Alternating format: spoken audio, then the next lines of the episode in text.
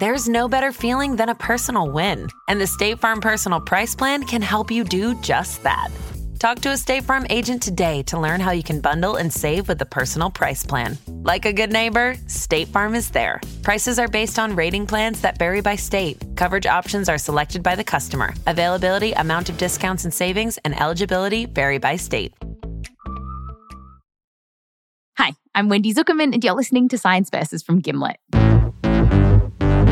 Today on the show, we're pitting facts against the family jewels as we tackle blue balls. Are they real?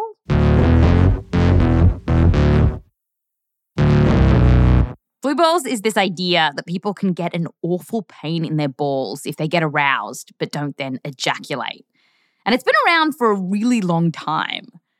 But a couple of months ago, TikTok kind of blew up when this guy said that blue balls aren't real that it's something that men make up to pressure women to have sex with them. And we on the show were like, huh, how many people think this? That blue balls is a total scam? And could they be right? So, we did a survey of you, our listeners. More than 2,200 responded. And more than half of the people with penises, who we figured should know about blue balls, said that they either didn't think blue balls was real or they weren't sure. On top of that, around 40% of those with vaginas said that they had been pressured to do something sexual because of their partner's so called fear of blue balls. One listener said that she'd been called a tease. Others said they were made to feel really guilty about not making their partners ejaculate. So, what is going on here?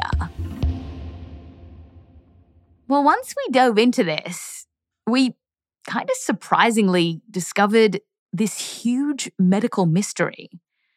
In fact, the case of blue balls was so big that to help crack this nut, I asked a fellow truth sleuth to join me today, Sarah Marshall. She's from the podcast You're Wrong About. Hey, Sarah. Hi, Wendy. I'm so happy to be here. Oh, we are so, so happy to have you. Sarah told us that as a kid, a lot of her ideas about sex came from magazines like Cosmo. By the time I was in high school, I it was like I knew 1500 ways to give a blowjob and I hadn't figured out, you know, how to advocate for my own desire yet. It's so true. They were all about blowjobs. They really were. Well, not all. As Sarah remembers it, some of the articles were about blue balls. And thinking back, she figured that it seemed legit. I have to say, I find balls themselves like very mysterious and interesting. And so I feel like it has seemed real enough to me to not put too fine a point on it. You have all this extra spunk that's causing you pain, I guess. But on the other hand, there's all these people with balls saying, nope, this doesn't exist. In fact, even Cosmo recently ran an article called, quote, Blue balls aren't real, you're welcome, end quote. So today on the show, is blue balls an actual medical condition? Or just something that dicky guys use to pressure people to have sex with them? Um, all right, so we're going to put blue balls to the ultimate testes. Thank you. And I want to start with the teenage exploits of Sam Pierstorff. Sam is now a full grown adult, but I want you to meet Sam in the 90s. He's 16, living in Riverside, California, and he is horny. The only problem. From my mother's point of view, the idea of kissing girl was like dialing Satan with your tongue, right? Like you are just calling, you're going straight to hell. so Sam uh, and his mum are Muslim, and sex before marriage was a no go. So instead, Sam did what he could. I was quite the dry humper, I have to say. Just a lot of jean on jean friction. Like you could almost start a fire, you know, with with all of the dry humping, and uh, and that felt pretty good for a 16 year old boy. So all's going well with the dry humping, but then Sam met Liz.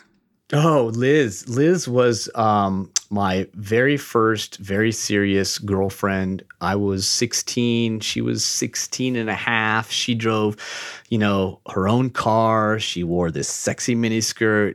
And then one night, Liz and her miniskirt drove Sam to a special place that I like to call Hookup Hill. The moon was full, the stars were aligned. It was the perfect night. we park, and then we just start, you know, I she leans in, I lean in, we're just kissing, we're making out, we're rubbing each other.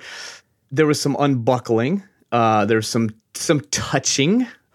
Oh, so Sam is so up for going all the way. This is the closest he's ever gotten. But then his head starts thinking about his mum and his God.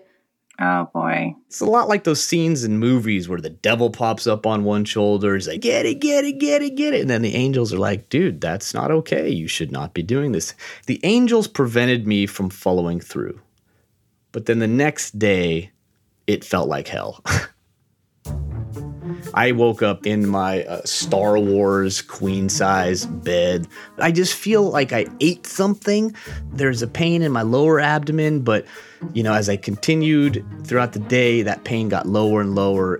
By the afternoon, it was even worse. It felt like an anvil being attached to my scrotum by like safety pins. There was a stinging and a heaviness and a weight. It is a giant kick in the balls. Was it so painful you would have gone to the hospital? Like, how painful? Uh, you know, uh, it was that painful, but I would never have gone to the hospital because it was my balls and I would have been too shy for that. So little 16 year old Sam has no idea what's going on. Yeah. He asks his mum and she gives him some hot tea and tummy medicine. that doesn't help. But then he thinks maybe his dad, who's from Kentucky, maybe he has the answer. So I call my dad. I'm like, hey, dad, you know, my, you know, my testicles really hurt, man, you know. And he's the one who brought up, uh, hey, son, uh, I gotta ask you a question. It's like, yeah? It's like, did you and your girlfriend get hot and heavy? I was like, I did not know how he knew that, right? I really felt like, holy crap, these gods and angels are communicating with my father. And I said, well, yeah, actually. And I felt guilt. I said, I, we did. And he said, did you go all the way? And I was surprised by that. And I said, of course not. No. And he said, well, there's your problem. There's your problem. And he said, if have you ever shaken a soda bottle? I was like, yeah. He's like, well, that's your dick. Your dick is that soda bottle. You done shook it up, and you didn't pop the top. You know. And he's like, you got to take care of that, son. Yes. So he's telling me, like, go jack off, you know. So once you took care of it, Mhm, mhm, mhm. what happened to the pain? Oh, immediate release. Immediate release. Just, I mean, it really is like twisting the top of, you know, popping the cork on a champagne bottle. Just, ah, And pain gone. pain gone. Pain gone. I have no idea where the science is going to come out, but like I I believe in this story. right. And you know, it's not just Sam. So when I looked up the medical literature on blue balls, I found a similar case report, which was published Hmm. in the year 2000 in the Esteemed Journal of Pediatrics, which is the official journal of the American Academy of Pediatrics. Oh. And in it, there's this description of a 14 year old boy who goes to the hospital because the pain around his balls was so bad. And ultimately, the doctor who treats him is like, What do you know, kid? You've got blue balls. So these stories are very gripping, but they're super anecdotal, right? right. both the case report and Sam's description. So for me, I was still curious like, how common is this? Could it really be real? I, I still didn't know whether blue balls was a thing. And one way that scientists try to work this kind of thing out is by thinking through the mechanism. Like, that is what is actually happening in the balls of someone to make them hurt. Mm. Do you have Hmm. any ideas? You you mentioned spunk.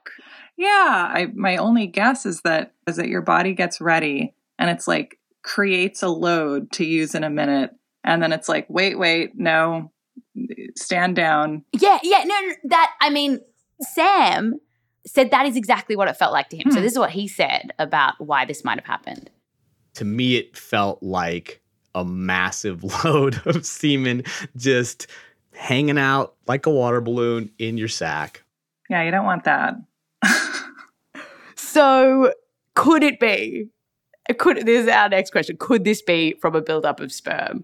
And to get to the bottom of this question, we need a scientist. We need this guy.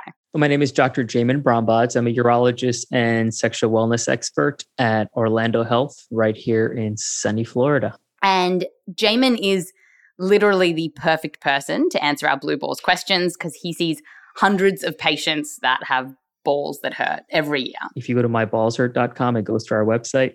Does it really? yeah, it does. Yeah. So the kinds of patients he sees, I didn't know about all the things that could go wrong with testicles, but um, the kind of things he sees is, is this thing called testicular torsion. Have you heard of this? Hmm. Okay, so this is where your balls twist around a little, and this can cut off the blood supply going to one of your balls.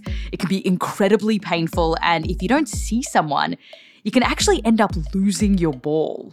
They just, you know, they seem really stressful to walk around with. External genitalia just seems like a bad idea to me. I mean, I get it for the temperature and blah, blah, blah, but yeah.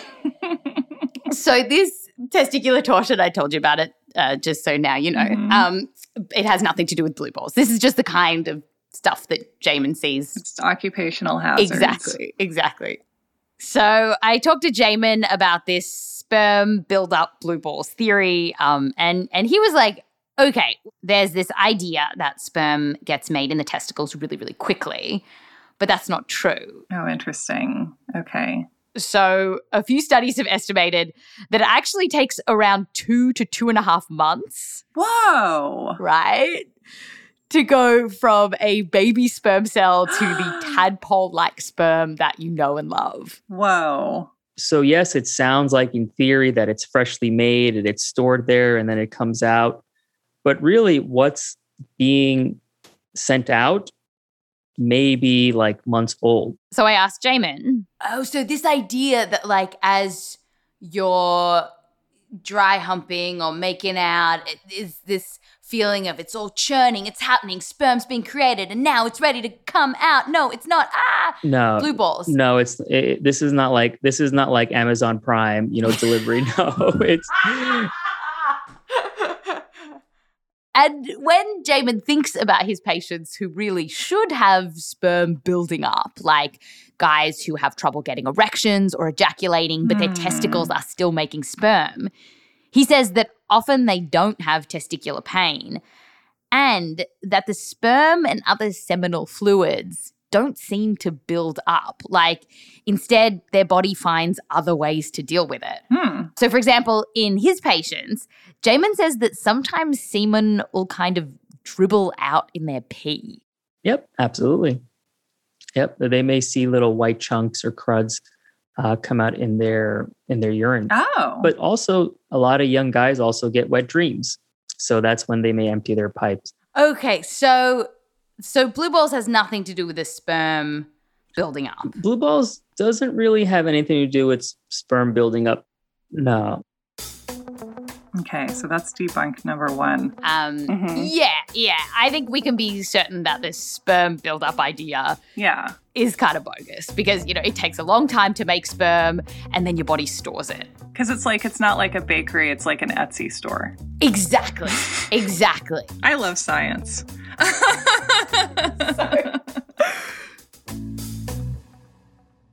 Okay, so I went searching for another explanation as to what on earth could cause Sam's pain, and I guess anyone else who feels like they've experienced blue balls.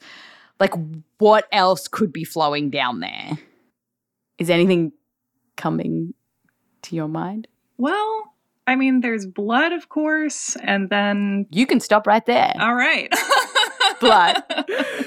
so when guys get aroused, when anyone with testicles get aroused, um, the blood rushes to the genitals.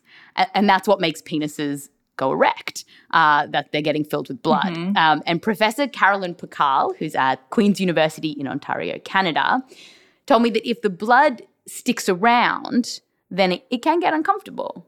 So there's a huge pooling of blood in these areas, just then squishing on everything in there. I mean, if you take a look at internal anatomy of the male reproductive system, there there are muscles and tubes and coils and all sorts of things and everything because of that because of the blood pressure because all the blood is being held in that area everything just kind of gets kind of squished upon Okay, so when you ejaculate, the body is like, all right, I don't need all this blood in my penis anymore. And the blood drains out.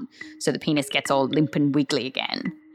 But if you don't ejaculate, under this theory, the blood might still leave the penis, but then stay in the testicles.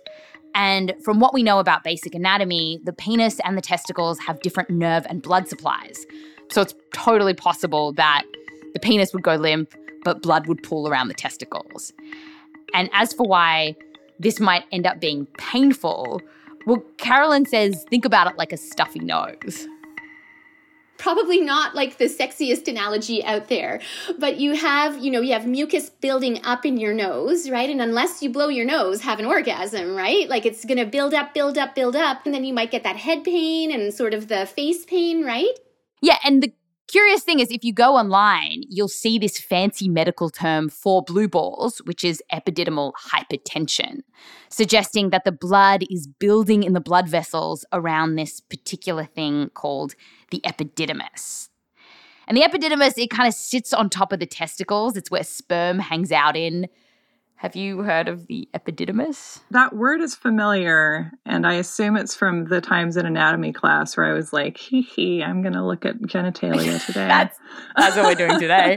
So, can I show you this photo? And late last night, I was looking at the perfect epididymis photo to send you. okay.